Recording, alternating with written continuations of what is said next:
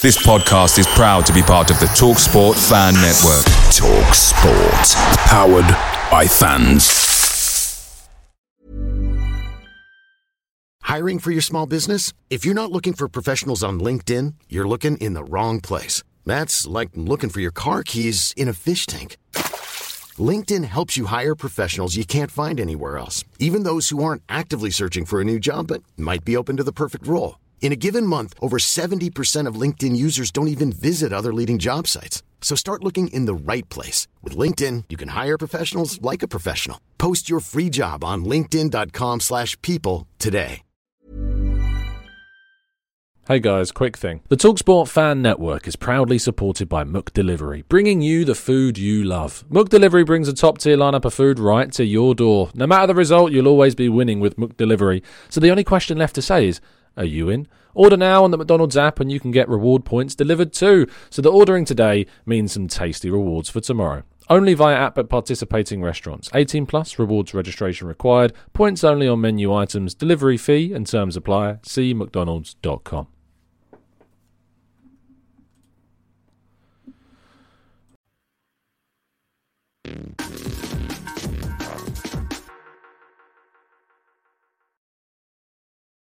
Hello and welcome to the Gooner Talk. Back again with you guys for another episode of our Let's Talk Arsenal series. I'm joined today by one on one great goals writer Ben Browning. How you doing, mate? You good? You well? Yeah, thanks for having me back. Been been doing well. Been surviving. Yeah. How How's you? things? Ben, of course, is, is a former colleague of mine from when I was at 101. And uh, yeah, it's been a while since we've had a catch up. So, but things are good in the world of, of writing. Yeah. I mean, it's transfer season. There's always stuff to write about, and there's always the same thing to write about again and again and again. But you Mm, know, yeah, aside from that, it's all right. Or, or do 8 a.m. shows every single day about every single day, every single day, every single day. Yeah, so, mate, yes. It uh, must be hard for you this season. We've only been linked with about five players. I know it's been really tough. There's been nothing to talk about at all. Uh, it's been a real bore.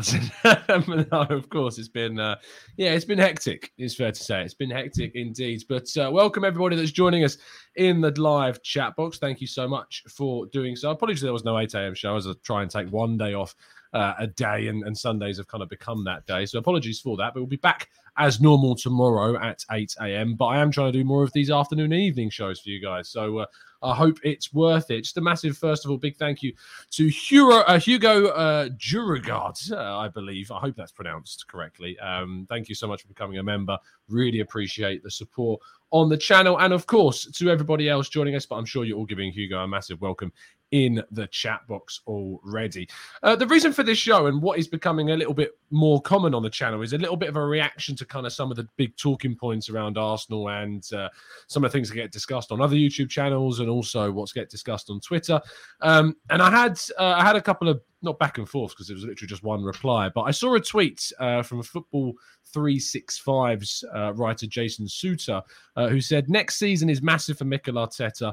Zero excuses now. The whole squad will be his, and the overhaul will have been basically complete. Uh, now, before I give you kind of my views on this, Ben, I'm curious to kind of get your reaction to this concept of Arteta having no excuses next season uh, if we indeed do complete what our prospective business is this summer. Yeah, I think it's because he doesn't have any previous pedigree that everyone needs to see this sort of concrete step up, I suppose, into what he's always been promised to be as a, a top manager, into that translating with the players on the pitch. And I think with other managers like you know Antonio Conte, for example, you can point to Inter Milan, you can point to Chelsea, and Erik Ten Hag, you can point to Ajax. With Arteta, there's always going to be that. Well, he's come straight from Manchester City as an assistant Yes. coach, and I think that there's always until something concrete happens in league in the league because obviously we won the FA Cup with them. That that goes under the radar. That we won the FA Cup playing with a back three with you know Tierney at left wing back, Aubameyang at left wing. That was a cobbled together squad. Mm. But this the idea of this project is, I suppose, that it needs to start translating onto the pitch. And off the back of that fourth place disappointment last season, at the end by the end, um, I suppose there's sort of added pressure to push on from there and take third and fourth place this season. Yeah, and I think that when it comes to Arsenal's previous transfer business, obviously we've not seen Arsenal really go aggressively into the market at the start of the window for quite some time. You know, the last early signing I really remember was Willian two years ago. We got that deal sorted pretty pretty early on. and then the other big summer was the um, Santi Cazorla, Podolski, Olivier Giroud summer, where we got kind of that business done really early. I think Alexis Sanchez was done fairly early as well. I think it was done before the Emirates Cup because he obviously debuted in that in that mini tournament, if you will. But uh, you know, for me, I'm I'm really struggling with the idea of throwing on the pressure in June. You know, I get the idea of you know we've got expectations and we want to push towards Champions League qualification. And trust me, I sat here and have said a number of times that for next season I need to see progress. And I don't feel like there is anything left to progress except to qualify for the Champions League next season because we basically finished as high as we possibly could without doing that. Um, so either winning the Europa League next year or finishing in the top four is, is the two ways we can progress. But at the same time, and whilst I can have a balanced view about that, I am struggling, Ben, with this kind of pressure already. You know, inst- and, we haven't even completed, you know, this business. And I know that I sat here with friends yesterday talking about kind of how good this transfer window could be, but I'm struggling with throwing the pressure onto Arteta. One, before we've even done this business that we're trying to do, and secondly, when it's June, you know, like I, I, will be happy to sit in November if we've lost our first five out of ten odd games and say this isn't good enough. But in June, I just can't quite get my head around why we would want to pile the pressure on at this point. I think that a lot of people seem to suggest that the earlier you do your business, the better that is and you know that makes that you win the trans winning the transfer window is like a big thing now, isn't it? Where you know Arsenal win the transfer window, Spurs were winning it a week ago when yeah. they signed Bissouma, and now we're winning it because we've got Raphinha and Gabriel Jesus on the way potentially, and people seem to forget it doesn't shut until second of September or whatever it is mm. this year, and Chelsea will spend. Chelsea are going to probably get Sterling by the looks of it. They're linked with De Ligt. They might get Dembele. It's not like Arsenal are improving in a vacuum. The whole every team around them is trying to improve. And Man United, I suppose, are the only one that you can say they've only really gone for De Jong so far. But Chelsea mm. will have Chilwell back. You know, Reece James will be fine. They'll bring in those players. Spurs will improve. They'll have Conte for the whole season. There's a lot more nuance, I suppose, to it than just Arsenal signed five really good players. That means we need to suddenly, you know, become third, fourth best team in the league. Mm. Yeah, absolutely. Whilst we continue on with this discussion, what I would like to say is this is an open forum for today's show. If you would like to come on and say you're sitting here and listening, what on earth are Ben and Tom talking about? I don't agree with a single thing these idiots are saying. Well, you've got the chance to come on and tell us where your views differ and of course how you feel about the situation. If you think genuinely Arteta has no excuse next season at all if we pull off this business, then do get in touch. You can tweet me at the Gooner Talk TV, and you can get in touch via Instagram as well and come and voice your views on this afternoon's show as well. We're going to be sticking around for a, a fair chunk of time, um, just discussing this, and of course a lot of comments from the chat box, of which is where I want to kind of go to next. Uh, Akshat says there are mainly two parties uh, for the most part those that indulge in these narratives, the salty rival fans, and the people that weren't convinced by the manager since day one and refused to open their mind. How much do you think this plays into it, Ben? Do you think there is kind of um, a rhetoric from a portion? It is always important to say a portion, you know, of, of, of Arsenal fans that have got kind of this complex around Arteta isn't good enough. And doesn't matter what happens, he won't be good enough. And so therefore, it's just constant pressure. He has to do this, has to do this, has to do this. And you can never kind of take a step back and go, you know, fair play for doing this and fair play for achieving what we did last season and fair play for this business that we're seeing now. You, is that a fair kind of a, a summary of, of, a certain situation? Yeah, I think, especially on social media, there's a mm. definite vocal minority that will, you know, peddle, I suppose, not negative views, but, you know, doubts for various reasons. Like maybe they believe them, hmm. maybe they think it will get them more traction on social media or whatever. But I mean, when you go in and around the stadium, for example, I was there a few times last season. You don't have any of this. You have people supporting the team, and if you know if they if they take a step back and go, well, we didn't quite do it, but we suddenly the gap between the players and the fans got so much closer last season. You know, we improved at the side. We got 69 points with the youngest side in the league. Like, and that was with three of our key players injured for the last 10 games, and that had a massive effect. Mm this summer we look like we're strengthening in key areas. All of a sudden, nobody's gonna, you know, have a horrid intake of breath when they see Saka might be injured for a game and might have to play Pepe because you might have Raphinha there. You know, you might have mm. Gabriel Jesus with Nketiah coming on in 60 minutes. There's it's it's progress, but it might not necessarily translate because, as I say, we don't improve in a vacuum. Then there's the World Cup to think about. There's all these things that you can't say are excuses, but they're things that are going to happen. Like they they are just factually going to happen, and that we're going to have to deal with them. It's how we deal with them. Hmm. Yeah, I think how we deal with them is ultimately going to define Arsenal's season because you know you can spend a ridiculous amount of money as Manchester United have shown and bring in some players that you know if Arsenal had signed Jadon Sancho, Rafa Varane, and Ronaldo, you might have been thinking about Arsenal season very differently at the start. But actually, it's about how you bring those components together that's the most important thing. So that ultimately brings up another angle, I suppose, is that you know we can bring in Raphinha, we can bring in Gabriel Jesus and Fabio Vieira and Lisandro Martinez. But a test of Arteta this season is how he's going to fit all those parts together and, and how he's going to get the most from them. Uh, Chris says, I think we need to reserve judgment for a while. If we bring in all of our targets, great. Uh, but if we don't and they don't gel, I don't think that makes Arteta or Edu's fault. What do you make of that? I, I slightly disagree with the last part because, you know, they've got this plan, they've got the targets, and it's their job to make sure the players they bring in are the right profile to assimilate, if you know what I mean. Yeah, I think I can agree with that, but also there's there's a nuance to it that you know you might think that they're the perfect fit, and then three months down the line they're not suddenly mm. as interested, or they're not training as well, or they're not reacting as well to what you thought they were going to do. Like say Fabio Vieira, for example, if he has if he joins or he has joined for 35 million, and three months down the line he's not quite kicked on, I don't think it makes it Arteta or Edu's fault. I think what you need to do then is like where do you go from there? And I mean, Fabio Vieira is a terrible example because he's what 22, so plenty of time for him still. But you know, mm. it's about getting the right players in the door, and if they don't work, get them out the door again. You can have Absolutely. like, like we did with Willian. You know, you need to keep keep moving the squad forward, regardless of you know if, if we've got bad apples, get them out again. And you don't. It doesn't necessarily. Not every move has to be 100 percent correct. I suppose is what I'm saying. But it's about mm. making sure that you rectify those mistakes early. Um, Roland says, honestly, I'm not against Arsenal signing Raphinha, but I think it is, in my opinion, a, better option out there, uh, cheaper and more productive. Uh, Edon Zhegrova uh, from Lille, uh, of course, formerly of, of, Basel, he's produced quite a lot since moving to, to Liga. Um, he also plays on the right, in fairness, and you know, similar to Raphinha in the sense that there's that conflict with Saka. What do you make of the idea of bringing in a wide forward that plays predominantly on the right and will have to compete with Saka for minutes next season? Um, I, I really like it, and I've got I've got a fair bit of pushback to this hmm. um, mm. recently, but I think that if you watch the especially the last 10, 15 games of the season, Saka was knackered. You know, you'd watch yeah. him after, after about 60 minutes, he'd be looking to the bench like, Can I come off, please? I'm I'm dying out here. We're going down with cramp. You know, there were a couple of times when he went down and everyone just sort of held their breath, like, are we gonna have to bring on Pepe? And that's not, you know, that's no slight against him, but he's not an Arteta player, quite clearly. Arteta doesn't like him or doesn't like the way he plays or what he does with the ball.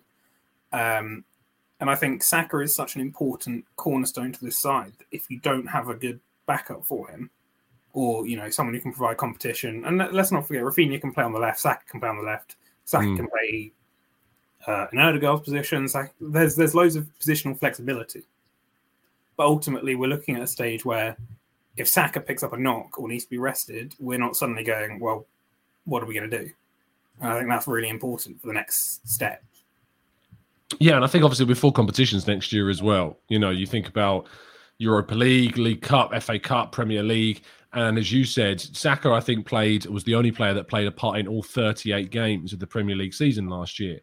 And by the end, he was shattered. Now, some people pointed towards Arteta and said he should have been managed better, but when your target is Champions League and only one loss cost us, you know, getting into that competition, I can't really sit back and blame the manager for continuing to press on with using our best player to try and get us the maximum points from those games that we had because dropping them could have cost us even more points. You know, for me, you know, there are reasons why we didn't make the top four last season we're kind of bringing it back round to you know today's discussion and, and what we're talking about around the idea of there being no excuses.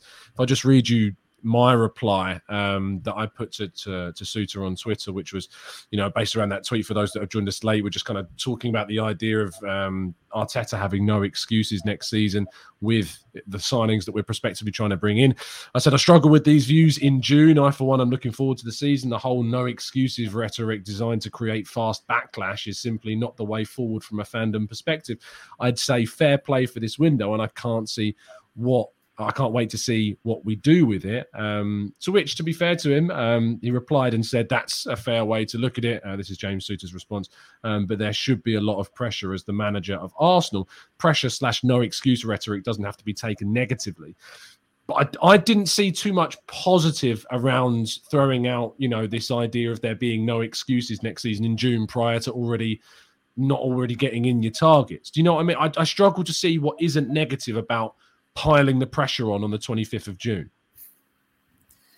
I mean, I suppose when we've when we've got our targets or we're going to get our targets, and you look across to the other teams that maybe haven't got all of theirs yet. You know, Tottenham are stalling on a deal for Jed Spence, I think, and Richarlison's well, that's up in the air.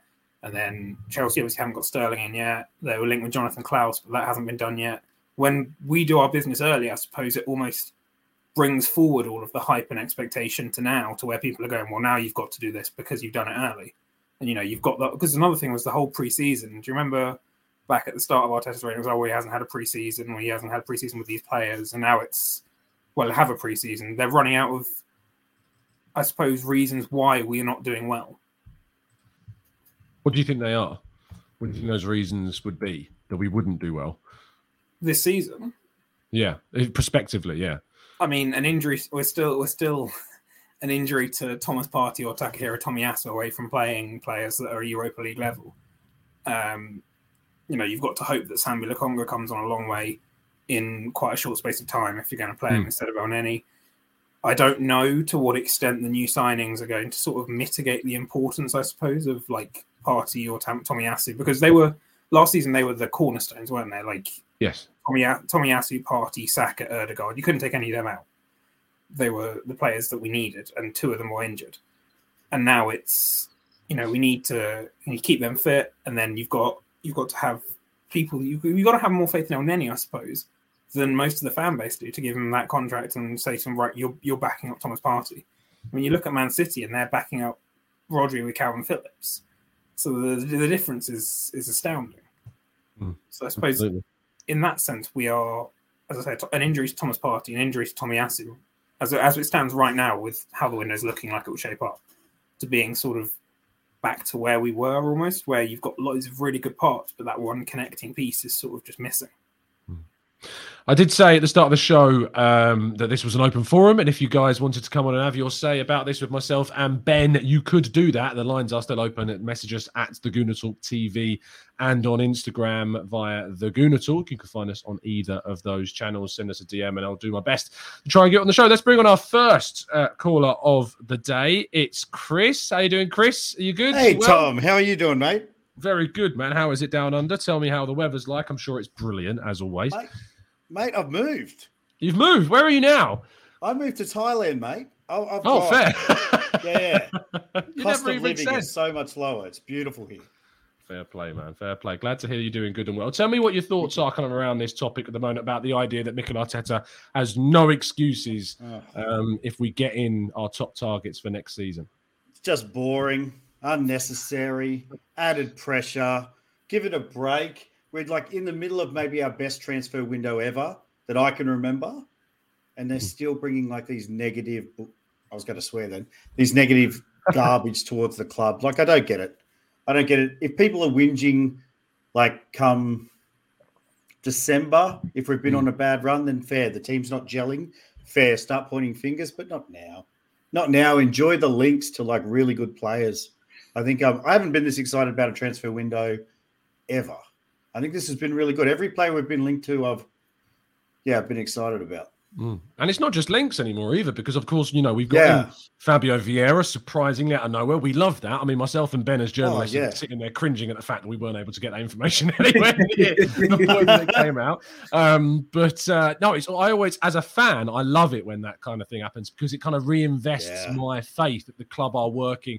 And you know, we did a story on Football London where you know we revealed about Arsenal strategies that they're putting in place so that that happens more often and we don't hear anywhere near as much as we have done in the past. But yeah. obviously, it's impossible to stop all the information coming through, and hence why we know about Jesus that looks very close yep. at the moment, Raphinha that Arsenal are really pushing for, uh, and of course Lisandro Martinez as well, and all of that yeah. kind of combines to to build up this expectation. But Ben, what do you make of Chris's comments there you know, about the idea of it being basically garbage right now, just to use your word, Chris. And I appreciate you Yeah, uh, yeah, deviating straight from up. the to, to get that out. That was great. But no, what do you make of what, what you said there, uh, Ben? Yeah, I I think I was trying to be more diplomatic about it, but yeah, I think that Nah. for, for the most part, it's bang on. I mean, there's a lot of people that want to see Arsenal at you know 2003 four levels now, and then they don't. I mean, I don't suppose they don't appreciate. It. Maybe maybe it just sort of, for the sake of their argument, they don't quite factor in how much the Premier League's changed. Now it's, it's six horses now in a race instead of four. You know, there's so much more money in it. You can't really outsmart the market as much anymore. Hmm. That It's it's changed massively, but people still want to try and hold Arsenal to the same sort of standards. And then there's, you know, there are certain people on Twitter that will point back to, you know, well, Wen- Wenger got sacked for not getting fourth or whatever, Yeah. and the la- the whole landscape's changed quite drastically. And I think that that is something that is perhaps overlooked in those sorts of arguments. Yeah, big time. Let's uh, let's bring on Tarun Super Chats. This is what I want to get your thoughts on, Chris. Uh, Tarun says getting into the Champions League is a non-negotiable. I love the irony of you, Ozzy Arteta saying, "For me, this is a sport of overachieving. If we want to be that club, and I assume by that club he means getting back to obviously where we were as a team back in the in the early 2000s, late 90s, and before that for many years as well in other eras, uh, the target should mirror that." What do you make about that? Because I I can't disagree with what Tarun's saying there. You know, that's where we have to target. We have to be looking to try and get to that level.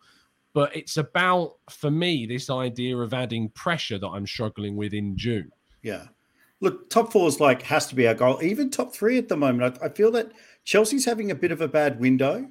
Mm. Um, depending on like how they go at towards the end of it. Like, but they've they've ran out of centre backs. Um, the third and fourth spots out for grads. I think it's our target, but it all depends on how the season goes. Like the season is a 38 game period, but it's really like it's all about fine margins. Like last year, we could have finished fourth if it wasn't for a couple of games. That run against like Palace and that the three games we lost there, it's all fine margins. So you just got to see how the teams gel gelling together, how they're playing together, and then the results. See how they fall into place. But yeah, fourth. Look, fourth is what we want, and uh, we got close this year, but it's looking better now, especially with these new signings. Come on, come on. Who's exciting you the most about the new signings? Um, the only one that's through the door. That's how I'm kind of treating it so far. Yeah, that's fair. I like that. So yeah. Fabio, Vieira, Yeah. he's like a throwback to like how Wenger used to sign like diminutive, skillful players for the midfield, but then used to throw them out wide. Rosicky, Alexander Hleb, um, Arshavin. Cazorla for a bit. Yeah, Mm. so I think I think he'll come off the right a little bit as well. If but now that we're signing Raphinha, I don't know. I don't know, but I'm really excited about him. But the one that I like the look of is Lisandro Martinez as well. But I've seen you guys talk about like his position. You think that he'll be like the left-footed second uh, centre back for Gabriel? I don't think so. Yeah, where do you see I him think we're more? I think we're signing. I think we're signing him for the midfield.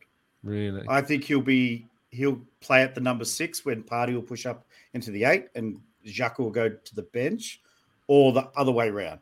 Hmm. I think he'll play in the role of Xhaka's role by Partey screens for the forward defenders, and Odegaard will sit next to him.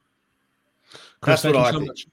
Thank you so much for your time, mate. I really appreciate That's you coming right, on. mate. We're going to get our next caller on very shortly, right, but cool. thank you for jumping on as always. And I'll speak right, to you mate. very soon. Have a good one, bro. See you later. See you guys. Bye bye. Massive thank you to Chris uh, for coming on the channel, having a chat as always. Before we get our next guest on, uh, Ben, I want to get your reaction to a couple more comments uh, from the chat box. Vignesh says, I disagree completely with the view that it depends on how the team gels. That is the job of the manager. By saying this, we are already setting excuses up. What do you make of the comment? Uh, I mean, I, I understand the the sentiment. I'm not sure that. I'm Well, it is the manager's job, isn't it? To, to, It to, is, you know, it to gel the manager's team. job to get them to jail. And as you say before, you know, it's the manager's job to get the right players in the door. Hmm. And I think that that probably is a fair comment, you know, like, but at the same time, I, I know. I, I think I'd probably do this. I do agree with that for the most part. Hmm. I won't, I won't play. quibble with it too much. Let's get some more thoughts on it from our next caller. Let's bring in Tariq. How you doing, Tariq? You doing good? You well? Hey Tom, thanks for letting me come on, man. I'm good, and nice to meet you, problem, Ben, as well. Yeah, lovely to meet you too. Smashing stuff. I've left the comment up because I'm curious to get your thoughts on this one because I think it's a fair point. You know, it is the job of the manager to identify targets with his recruitment team that he feels are going to be the best people for the job. Um, so therefore, is there an argument here that it doesn't matter, you know, who comes in if they don't gel? That's then fingers being pointed towards the coach. Yeah, I've got. I kind of agree with that. Um, I kind of go with the thought and the notion of there is no excuses, and my big reason for that is, as Vignesh is saying here, is it's his decision, and we know with Arteta he does have a lot of power in transfers and players that he wants to bring in.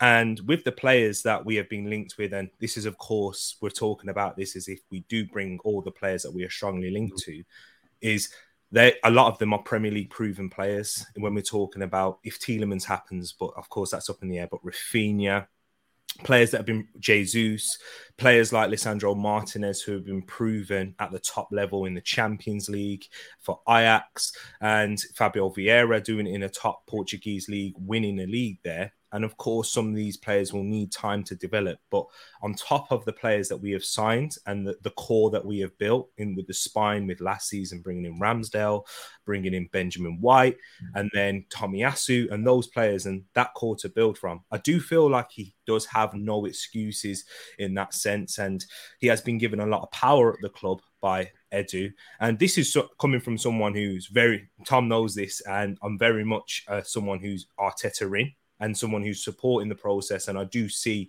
a lot of where, um, in terms of tactically, in decision making, which I've supported a lot of. And yeah, and I really do see what Arteta has done. Um, but he does the pressure that has been put upon him now by you know by saying no excuses. I hear where you're coming from in that, Tom, mm. but that pressure comes with expectation. And I'm sure a lot of us, and it'd be nice to hear your thoughts if we do get these signings. What what's your minimum expectation of the club for next season? For me, it is as I've said to get back into the Champions League. That has to be the target because for me, I don't see any other way of progressing next season. That if Arsenal finish fifth next year, that's not us progressing forwards, is it? That's us. You know, we've we've stagnated if we do that. We're we're not going. I think that there's obviously the there are factors. Some people, this is where kind of the word excuses comes into it for some. You know, I don't look at it as excuses. I think there are reasons why Arsenal didn't get top four last season that are not quote unquote excuses. You know, the injuries, as Ben pointed out to players like Partey and Tierney and Tomiyasu at crucial points in the season for me cost us. Had those players been fit, I have no doubt we get three extra points in the season, no, with no doubt in my mind at all. And I think obviously that could come into play next year. The difference is obviously if we add 150 million plus pounds worth of player to the squad next year, the factors like injury should, in theory, have less of an impact on our prospective, you know, ambitions. Ben, what do you, what, how would you answer the question? Would it be something on those similar lines?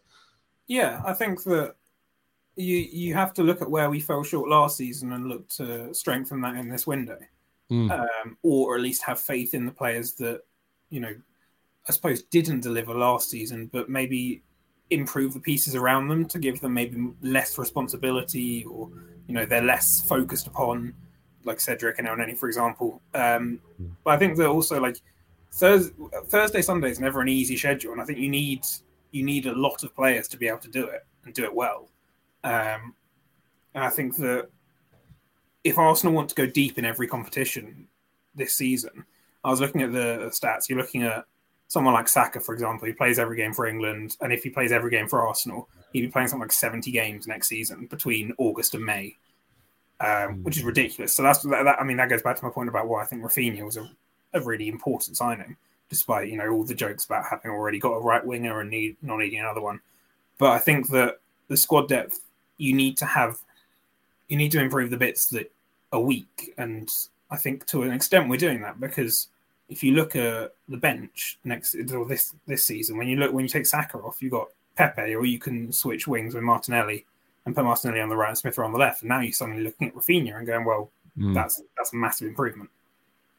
Yeah, Jimmy Mack kind of hits the, the big question with the nail on the head, Tariq, for me. You know, he says, Tom, if he doesn't get top four nor win the Europa League, should he go? That's that's the question. If you say yes, then we are saying the same thing. Now, it, I feel like it's an impossible question in June to answer because we don't know what the season holds. For me, you know, my expectation is Champions League qualification next season, but there are things that can happen across a season. You know, my expectation was get back into Europe last year, but as the season progressed, you know, my expectations did change a bit because of the position we'd granted ourselves, and I was hoping that we'd get top four. Now, because those expectations changed based upon what we did because of the decisions that were made by the coach and the performances of the players. You know, I was willing to go, you know what, because we didn't meet my changing expectations, I'm it's not for me, you know, cut and dry as you go. But next season, mm. do you think that does change? So if he doesn't get top four, does he go in your mind? Yeah, and a big reason for that is because when we're talking about, you mentioned it about the progression um, and the progression of the side. And I feel when I'm looking at Arsenal, the only area that, that leaves me with a slight bit of doubt is in that defensive midfield role. Um, that's what Sambi Lokonga, I know you've been speaking about in saying that he has the ability, certainly has the technical ability and the, you know, the mentality from what we see, even how he posts on social media. Um, and he talks a lot about mindset in taking it to that next level, but he's still yet to prove that. Whereas when we're looking at our defense now, a settled back line, when we had our starters in Tierney, Tomiyasu, Gabriel, and mm. Ben White, we was a much stronger outfit at the back, and then adding Ramsdale into it too. So we've got a good base to start from. And then in midfield with Thomas Partey in there, and then adding in a Youri Tielemans or a centre midfielder that can progress upon Xhaka and keep Xhaka in the squad, by the way, because of course, when, when Tom does his tactical breakdown, we actually see a little bit more how important he is into the side and how good he actually is. So Tom does an amazing job on that. And right. we need to have that I didn't pay him to say that. just, just, letting you know, that's that wasn't paid yeah. for. Is that is that the check? Oh yeah, thanks. These um, things are the post. Yeah, um, but and then going forward into our attack now, which a lot of fans have said, why are we spending so much money on a Raphinha? When our issue and the question that was posing Arteta last season is, why aren't we playing Pepe? Why is Saka playing so many games? And when he's definitely looking unfit, that attack going forward now, adding in a Fabio Vieira as um, an alternative or a complement to Odegaard, given the game scenario and the game situation with the five substitutions and whatnot, we have so much imbalance going back and forth, and that's why he needs to get um, Champions League qualification, even if we finish fifth, but we've won the Europa League. Of course, we'd still have discussions then, and there would be a more doubt about Arteta's potential. But for me, I would say he's achieved his objective, and that's getting into Champions League football. Um, and that's the main thing for me. I, I, I do not see a world unless there was an, a Liverpool esque type of injury crisis that we hear. And of course, that is a possibility, but that's for me not an excuse. And it would be unfortunate if that happened, but he would essentially still have to be moved on and not. And there's some acceptance of responsibility that he would have to take. Hmm. Tariq, thank you so much for your time, mate. Really appreciate you jumping on. As always, tell people where they can find you and what you're going to be up to on your own channel. Thank you, Tom. Yeah, you can find me at Tariq Talks. It's not an Arsenal predominantly based channel, but it I do talk a lot about Arsenal, of course, being an Arsenal fan. But yeah, we're talking about a lot more transfers and discussing the Premier League season and Champions League overall. Thanks for having me on, Tom. And nice to no problem, well, mate. Nice mate. Absolutely. Make sure you Take check care, out Tariq's channel as always. Have a good one, bro. See you later. Massive thank you to Tariq. Uh, put some really good across uh, opinions there, Ben, didn't he? Smashed it. Um, lovely stuff. Um, let's bring on our next caller uh, for our next conversation. Uh, let's bring in Arjit. How you doing, Arjit? You good, Joel? Yeah, yeah, I'm good. Good stuff. Uh, where do you kind of sit, mate, on this excuses line for Arteta? Where Where's your head at with this argument? Yeah, I mean, uh, considering the last season where, like, I think there was progress, but uh, as you also said, like last minute, we kind of uh, came close to the finish line, but just didn't go past it with the Champions League thing. Mm-hmm. But I still think it was an okay season, not brilliant, but still not bad. So this season, yes, if we if Arteta gets his players, and especially the big thing which has been uh, which has been getting the striker, which uh, Arteta never brought a striker of his own uh, in his tenure. So yeah, if he gets that, and uh, if we have the first 11 especially and the bench which can uh, which Mm. we think is enough for a top four. Then if he doesn't get it, then yeah, uh, there will be no excuses. I think, uh, and, and it also could be in the form of winning the Europa League, of course. So Mm. yeah, let's see. Absolutely, there is two opportunities. Um, just before I get Ben's thoughts on this, what do you make of the idea of talking about it in June, like the timing of these conversations? I agree with you that I think it's going to be very difficult if we don't say achieve next season um, those like Champions League qualifications. It'd be very difficult to defend Arteta. But what do you kind of make about piling the pressure on to the manager and the club in June? Yeah, I mean, uh, yes. So there's a big uh, star. You see, like those uh, disclaimers things, which which which are there in uh, any any ad- product or advertisement. It's like that. We need to give a disclaimer, like if we do the business, uh, then uh, then we can say uh, say these things, because uh, of course it depends on how we strengthen the team. So I guess maybe uh, maybe by the window ends, that might be a slightly better time uh, to say this but yeah i mean uh, it depends on if we do the business Absolutely. Sam, thank you first of all for the donation. Really appreciate that. Well done. Love hearing respectful opinions from both sides. Uh, speaking of both sides, uh, a question from Ronnie Pickering, star of one of the most famous um, uh, viral videos online. If you've not seen Ronnie Pickering, go and check it out. Um, but Ben, what do you make of this question? He says, if we were to finish sixth to eighth, but won the Europa League and ultimately qualified for the Champions League, would the league position worry you? I think it would worry me. Of course, Champions League would improve us. Yeah, yeah. I- think. I mean, if, if you put it like that, yeah, I think it would worry me. I think that it. I think it depends on how the performances are. You know, you and it depends on a lot of other things like um, you know how the team and the fans are sort of gelling together again. You know, there's been a lot of a lot of work. I think that has gone into restoring the fans, certainly at the ground, their faith in the team and the the club especially after those uh, Kroenke out protests a couple of years ago. You know, now all of a sudden it seems like we've got uh, owners that want the best for the club that wasn't always clear, and you know, you've got players that fans actually like watching and that will give their all and won't be phony and sick for any reason and things like that. I think that there's the step up for me has to be in performance and it has to be like on New Year's Day when we went toe to toe with Manchester City. We need to be doing that against the biggest sides. We can't be getting beaten 4 0 by Liverpool again every time. Mm. You know, we need to be improving to the point where we're not, you know, it, it sounds it sounds stupid, but we're, we're not getting smacked by the top two um, every time we play them, basically. And I think that that is that is where the I suppose the higher level performance is what interests me more than maybe I don't know a stupid mistake costing us three points against Southampton, and you know us finishing sixth in a ridiculously tight race with Tottenham and Chelsea. You know, there's always going to be factors. If we finish sixth and it's quite clear that we've finished sixth and underperformed and we haven't done that, then yes, that you know that does worry you. Obviously, it worries you. Mm, absolutely. What do you make of the business that we might do, Ajit, this summer? Raphinha, Gabriel Jesus, Martinez. You know, we've already got Vieira, Marquinhos, Turner. You know, there's a lot of players. Did you expect us to be this active in the market? no actually that raphinha thing like uh, i had completely didn't expect it like i thought he would go to like uh, barcelona or even liverpool i think might go for him if like salah or mane left. So that thing has uh, really surprised me. So yeah i mean it has been good so far. Uh, and like it's a bit weird to say arsenal uh, being so proactive to be honest. Uh, weird in a good way of course but yeah i mean it's been good. But i also like i wanted to ask you one thing tom like uh, with gabriel gabriel jesus like uh, I know like he, he has been good with the link up play, but like I saw some stats now. I don't know like uh, how much to take from it, but uh, they basically they basically discussed in the stats uh, in the, on Sky Sports about his like uh, expected goals and uh, goals ratio and like apparently he should have scored like 12 more goals than what he scored uh, across his, all, across all his years in Man, Man City 12 goals. It's As like in 12, 12, 12.6, yeah. I think. last Something like season or across his whole No. career?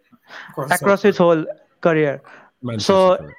does it worry yeah did it worry you a bit because like kind of little bit for me but i think yeah like if he improves his finishing then definitely i think he will be good but i think his finishing might still need bit improvement I think it's a fair question um, to kind of question it because you know if you think about twelve is a lot of goals across what four, or five seasons he's been at Manchester City. I think that one of the reasons as to why that perhaps has happened is because, unlike, say, you know, Tammy Abraham, Victor Osimhen, Patrick Schick, guys that play week in, week out in the striker position, you know, their role doesn't change. The difference with Jesus is his role has changed near nearly every single game for City. He's either playing in the middle, on the right, on the left. You know, Guardiola uses him in all these different roles. And when you don't have consistency or expectation about minutes or position, I think that does affect confidence and that will affect kind of mindset in those examples. So when he comes into Arsenal and he's playing every minute, we think, you know, is that number nine starting in those positions and has, you know, still a level of creativity around him that Arsenal brings. Nowhere near of what Man City, of course, but certainly good enough that you would be able to create plenty of good chances from him. Martin Odegaard was up there with the highest chance creators in the league last season. Bukayo Saka is a creative player. Raphinha, if he was to be brought in as a creative player, and his, his XA was above eight, and he only had three assists because he just didn't have the players to finish off the chances that he was creating those opportunities for. Ben, what, what do you think of Ajit's question? Does it worry you that, that Gabriel Jesus has a, an XG or, a, or an expected goals that would see him should have scored more than he has done for City? Not if he gets the chances. I mm. think I think as a striker, it's just about volume of chances, and I think you're looking at you're looking at him for a Manchester City lens. When you look at him through an Arsenal lens, is he a clear upgrade on Lacazette? Yes. Is he a clear upgrade in what Arteta wants on what Aubameyang was for us? yes, in terms of link up play, in terms of leading the line. Uh, you know, I'm pretty sure Aubameyang had similar big chance misses and that sort of mm. thing. You know, it was always I remember I remember you know Aubameyang will miss three and then score one or score two, and you know he'll win us the game. It's it's it's the nature of a striker I think to miss a lot of chances. Every every good striker I think misses a lot of chances. Uh, Yanni says XG is just that. He had chances. He is not the best goal scorer. It depends on how he develops. Ajit, how do you feel about about the answers? Yeah, I think uh, you are right. Like he was not like a regular starter because of Aguero, like and a great striker as he was. Uh, he didn't get like regular chances, starting chances every game. I think, uh, yeah, I mean, for me, like if he gets 15 or more than 15 goals, uh, like in his first two seasons, that will be fine. And as long as like the goals are distributed across the front line uh, like 30 goals i think in the for the front line i think they that is a good like a number so mm. As long as we get like uh, those goals as a group uh, with the three or four players which we'll, we will have in the front line like even uh, Saka and uh, Smith Rowe along with Jesus and also if like Raphinha comes in if mm. they are distributed like then it will help our team going Actually, thank you so much for your time, mate. Really appreciate you jumping on the channel. Uh, tell people if you want to where they can find you and what you're to be up to. yeah, I mean, uh, my Instagram is ajray007. Uh, I post about Arsenal and also like some uh, wildlife uh, things about wildlife because that's what I study. Lovely stuff. A David Attenborough in the making. Uh, I love it. Brilliant stuff. yeah, yeah. Thanks so much, mate. Thank you. Thanks, I will speak to you very soon, I'm sure. Have a good one. Thank you so much for coming on. Massive thank you to Ajit uh, for coming on the show and voicing his views. We're going to take uh, a few more comments from the chat box before we get our next caller on. Of course, the lines are still open. If you'd like to come onto the channel, just drop us off uh, a DM at the Gooner Talk TV or, or at the Gooner Talk on Instagram. Uh, send us a message and we'll do our best to try and get you on. Let's scroll up. Um, Goku says, uh, oh, I love this. Goku from The Mandalorian. Now, if you watch this, uh, I did a morning show the other day. I don't really, I'm not into my Star Wars, you know, and I'm not into Dragon Ball Z either, really. And so when someone put Goku as their name, um, I was like, is he like from Star Wars or something? And yeah, now this is stuck where now someone, I wonder who it is. I'm really curious who it is that's created an account called that. That's brilliant. Um, but Goku from The Mandalorian says, I think as a focal point for Arsenal, he will flourish. This is Jesus, of course. Um, a lot of City players do claim he hit a bit of a plateau, and a lot of times players like that do fall into comfort. A move may in- reinvigorate Jesus. How excited are you, Ben, about you know Jesus coming to Arsenal? It seems. I'm I'm I'm very excited. I think he's probably the one that I'm most excited about. I mean, is the, I suppose the like one all the way up there, the one that you never thought you'd get. But Jesus mm. is the one where I sort of think he's the guy that can fire us to Champions League football. Him and you know Eddie Nketiah if he continues his end of season form. Um, but I think that But I think I think that's right. I think he will improve. I think confidence, minutes, all of that sort of thing will make him better. He's only 25. You know, there's a lot of progressing for him to do. There's the Brazil squad, and he'll want to be in that Brazil squad as a number nine, I would think, because at the moment their wide areas are looking very, very busy. You know, Raphinha, Martinelli, Antony. You know, there's lots of players that will be in Tite's mind Hmm. to play on the wings at the World Cup, whereas through the middle they're sort of looking a little light. Um, so I think Jesus will have the chance to stake his claim as a number nine, and I think he will be really, really um, motivated to take it. Did you watch the the Tim Vickery video on Sky Yeah. when he broke down? Because that was a lot of people have asked me about that, saying now you know, like, well, Tim spoke to the manager and how he talks about how he said he prefers to play in the wide areas. You know, obviously that that that is a dated, you know, exchange between Tim and and the manager, and that doesn't necessarily represent how he feels as of today. But when you heard that, did that give you any worries about us investing so much in a player that has vocally admitted he prefers to play in a position that isn't what we're probably buying him for? I mean, it's always going to put doubts in your mind, but I think that if we're going to spend this much money on a player, we probably would have sat. I, like to think we would have sat down and gone, right, think, you're going to? Yeah. you're going to play number nine. Are you okay with that? And him having not gone, actually, I'd rather play on the right wing. Um, you know, Yeah. we you think that we've done that, and I think that, as I say, the the wings are getting much more stacked than the middle of the pitch for Brazil. So he's probably. I mean, if, if I were him, I'd be looking and going, well, they know they know that I can play as a number nine. If I can do it to a decent level at Arsenal. I'm in that Brazil squad. I'm starting for them every game. Um, and I, you know, I'd be motivated to do that personally. I mean, I can't speak for him, but that's that's how that's how my mind will go.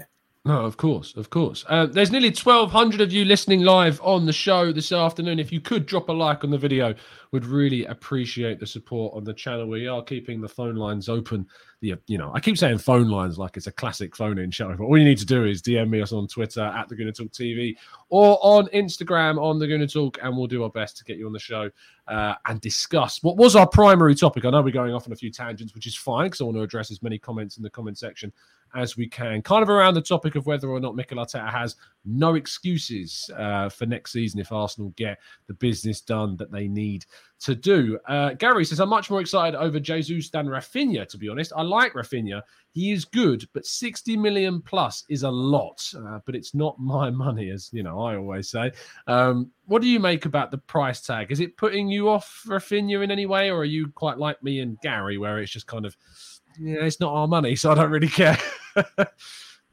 I I quite like it in that Arsenal have sort of gone, he's our man. If he's 60 million, he's 60 million, but Mm. that's who we want. It's the same with like Vlahovic in January. They were like, he's our man. We're willing to pay 75 million. You know, ultimately that never came through, but it wasn't a case of, right, we're going to pivot and get Morata on loan with an option to buy at 30 million or whatever. It's got, you know, I like, I quite like the, I suppose, single minded, clear vision that they have for each position. Because you norm- normally, you'll know as, a, as someone who does transfer shows, you're linked to about five or six players every day per position. And this summer, Yeah. it's been sort of Gabriel Jesus, Gabriel Jesus, Gabriel Jesus, and then it was Raphinha, and then Raphinha, was Raphinha, Raphinha. yeah, exactly. and now Lisandro Martinez. You haven't, Mm. I haven't heard any alternatives to Lisandro Martinez. The only thing I have heard is alternatives to Tielemans, but you know where that goes, I don't know. But I think that Arsenal are- finally getting to the point where we're like, well, we want this man, and we're going to buy this guy, Hmm. and if we can't get him, we'll wait, and if we can get him, we'll pay whatever it takes to get him. I love this comment from Sam. Tom, the chat box is going to get a transfer daily out of you today, whether you like it or not. It seems that even when we're discussing something different, they're like transfers, transfers. Tell me, I need to know what's going on in the world of Arsenal right now. To be fair, Sunday's been pretty quiet. You know, I wouldn't have had minded not having the uh, the show this morning because it's not like it's gone mad. Of course, there was quite a lot of news about Raphinha yesterday, and how Arsenal are going to, you know, trying their best to push ahead, and Jesus is looking ever closer, and Alessandro Martinez still continues to to roll forwards. But you know, I think it's great that we've got, as you've said there, Ben, kind of these clear options early on in the window. I remember last year, you know, I remember two years ago when I first started doing the tactical breakdowns and I was still working in teaching, and like I was able to pretty much talk about a new transfer target every day. There was that many targets Arsenal were being linked to, but this summer has just been very, very much more conservative, very more targeted, specific. We have our main targets. We've got some in already. We managed to do some of the surprising news as well with Fabio Vieira, which has been great.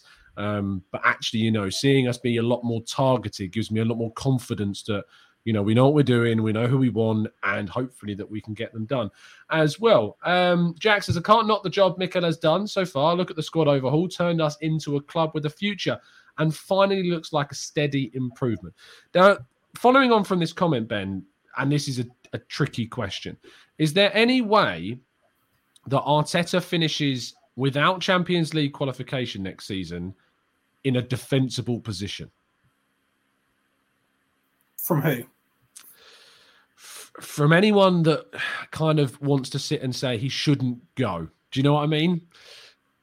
No, I don't. I don't think outsiders there's any way he finishes outside the Champions League in a defensible position. But I think that the Kroenkes, I mean, the the ones that matter effectively, mm. unless he's unless he's you know mass protested out. But I the, still the don't think that's going to have a change. No.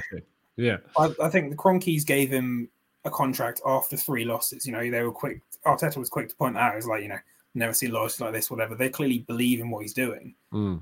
And I think that unless they see very clear evidence that what is going on is not a step forward, you know, if I, I don't know the I don't know why why it wouldn't be, but like if we if we finish fifth or sixth or whatever, and it was you know considered a step backwards, they might let him go. But I don't. I think they've invested so much money in this project and in his players that it will be a case of well, we'll just sort of keep going with it. Mm. Yeah, I, I would be shocked if Arteta is if they get rid of Arteta, if we say finish similar to where we finished last season, I'd be shocked if they got rid of him. Now, they've only just renewed his contract. Um, he's here until what 2025. I think that was a two-year extension on top of the one year he had left. So I, I would be absolutely shocked um, if, if, they got rid of him.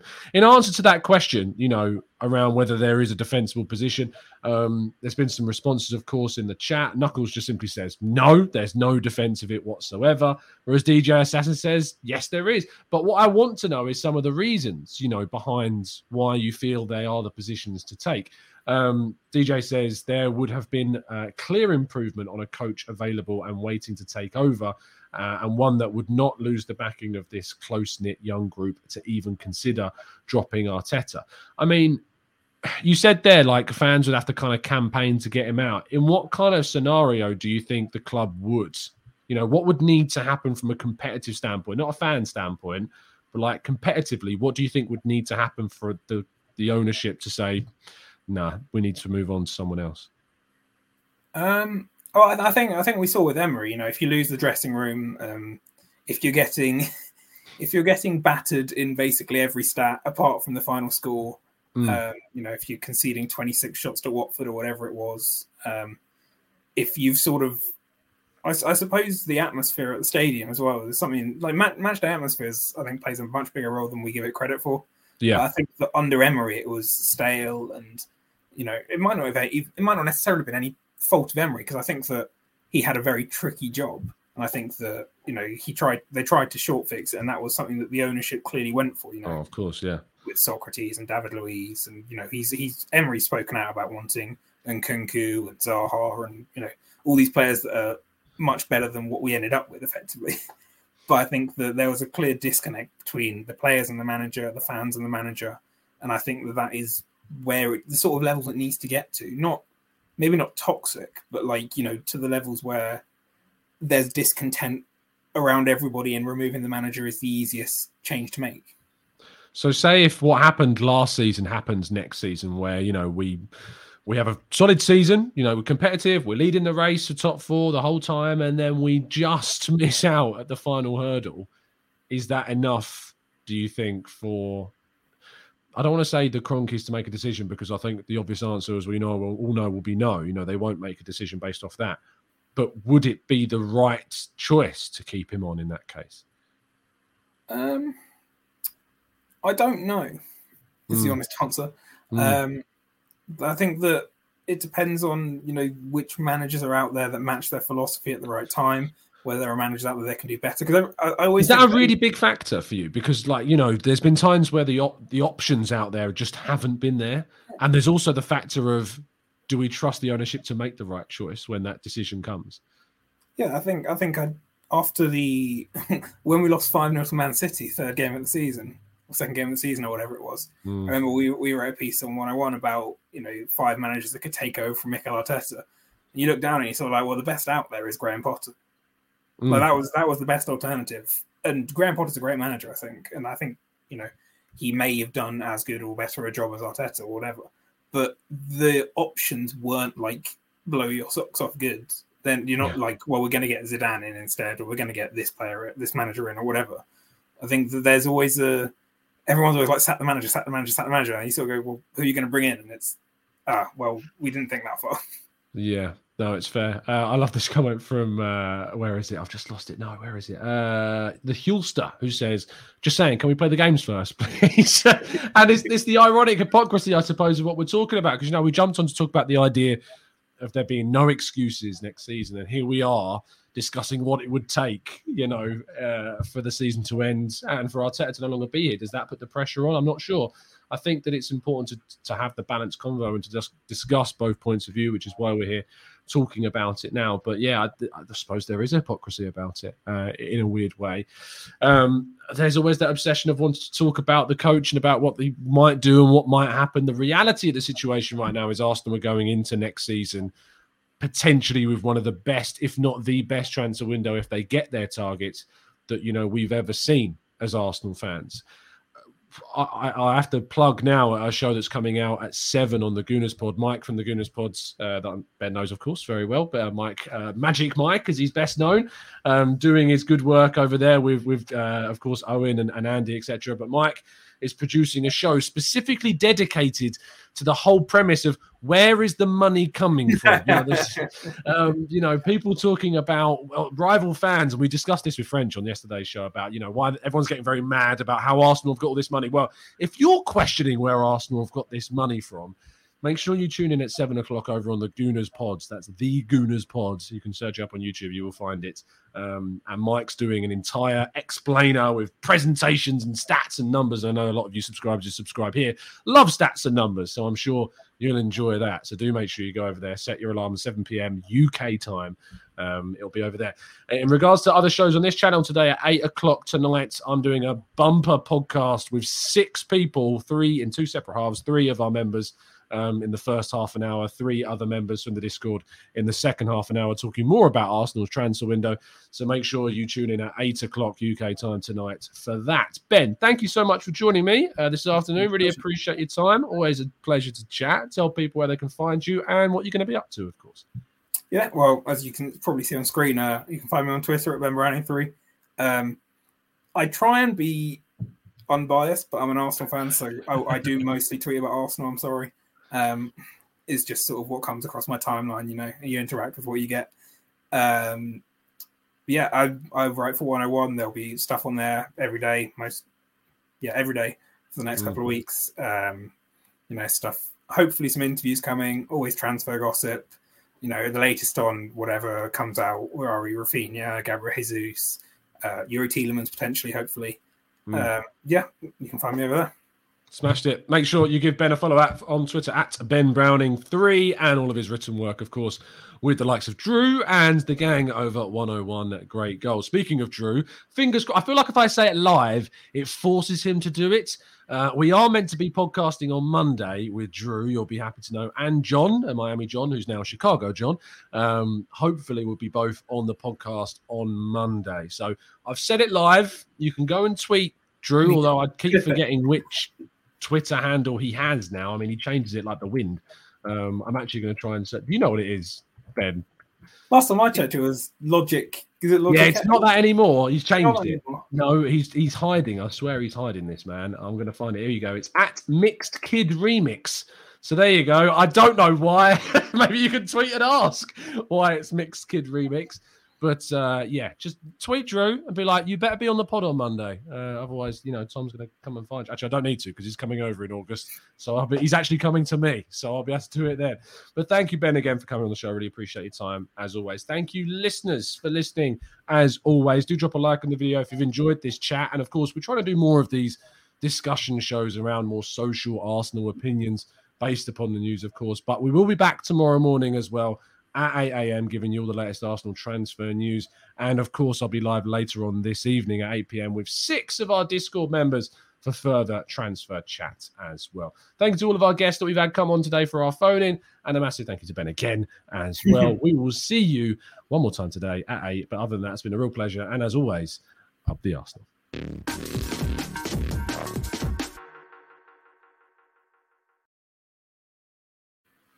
It's the 90 plus minute. All your mates around, and you've got a McNuggets share box ready to go, and you know a late winner's coming. Your mate's already got booked for a double dipping, and you steal the last nugget, snatching all three points. Perfection. Order now on the McDonald's app for your McDelivery. You in? At participating restaurants 18 plus, serving times, delivery fee and terms apply. See McDonald's.com. Mom deserves the best, and there's no better place to shop for Mother's Day than Whole Foods Market. They're your destination for unbeatable savings, from premium gifts to show-stopping flowers and irresistible desserts. Start by saving 33% with Prime on all body care and candles. Then get a 15-stem bunch of tulips for just $9.99 each with Prime. Round out Mom's menu with festive rosé, irresistible berry chantilly cake, and more special treats. Come celebrate Mother's Day at Whole Foods Market. This podcast is proud to be part of the TalkSport Fan Network. Talk Sport. Powered by fans.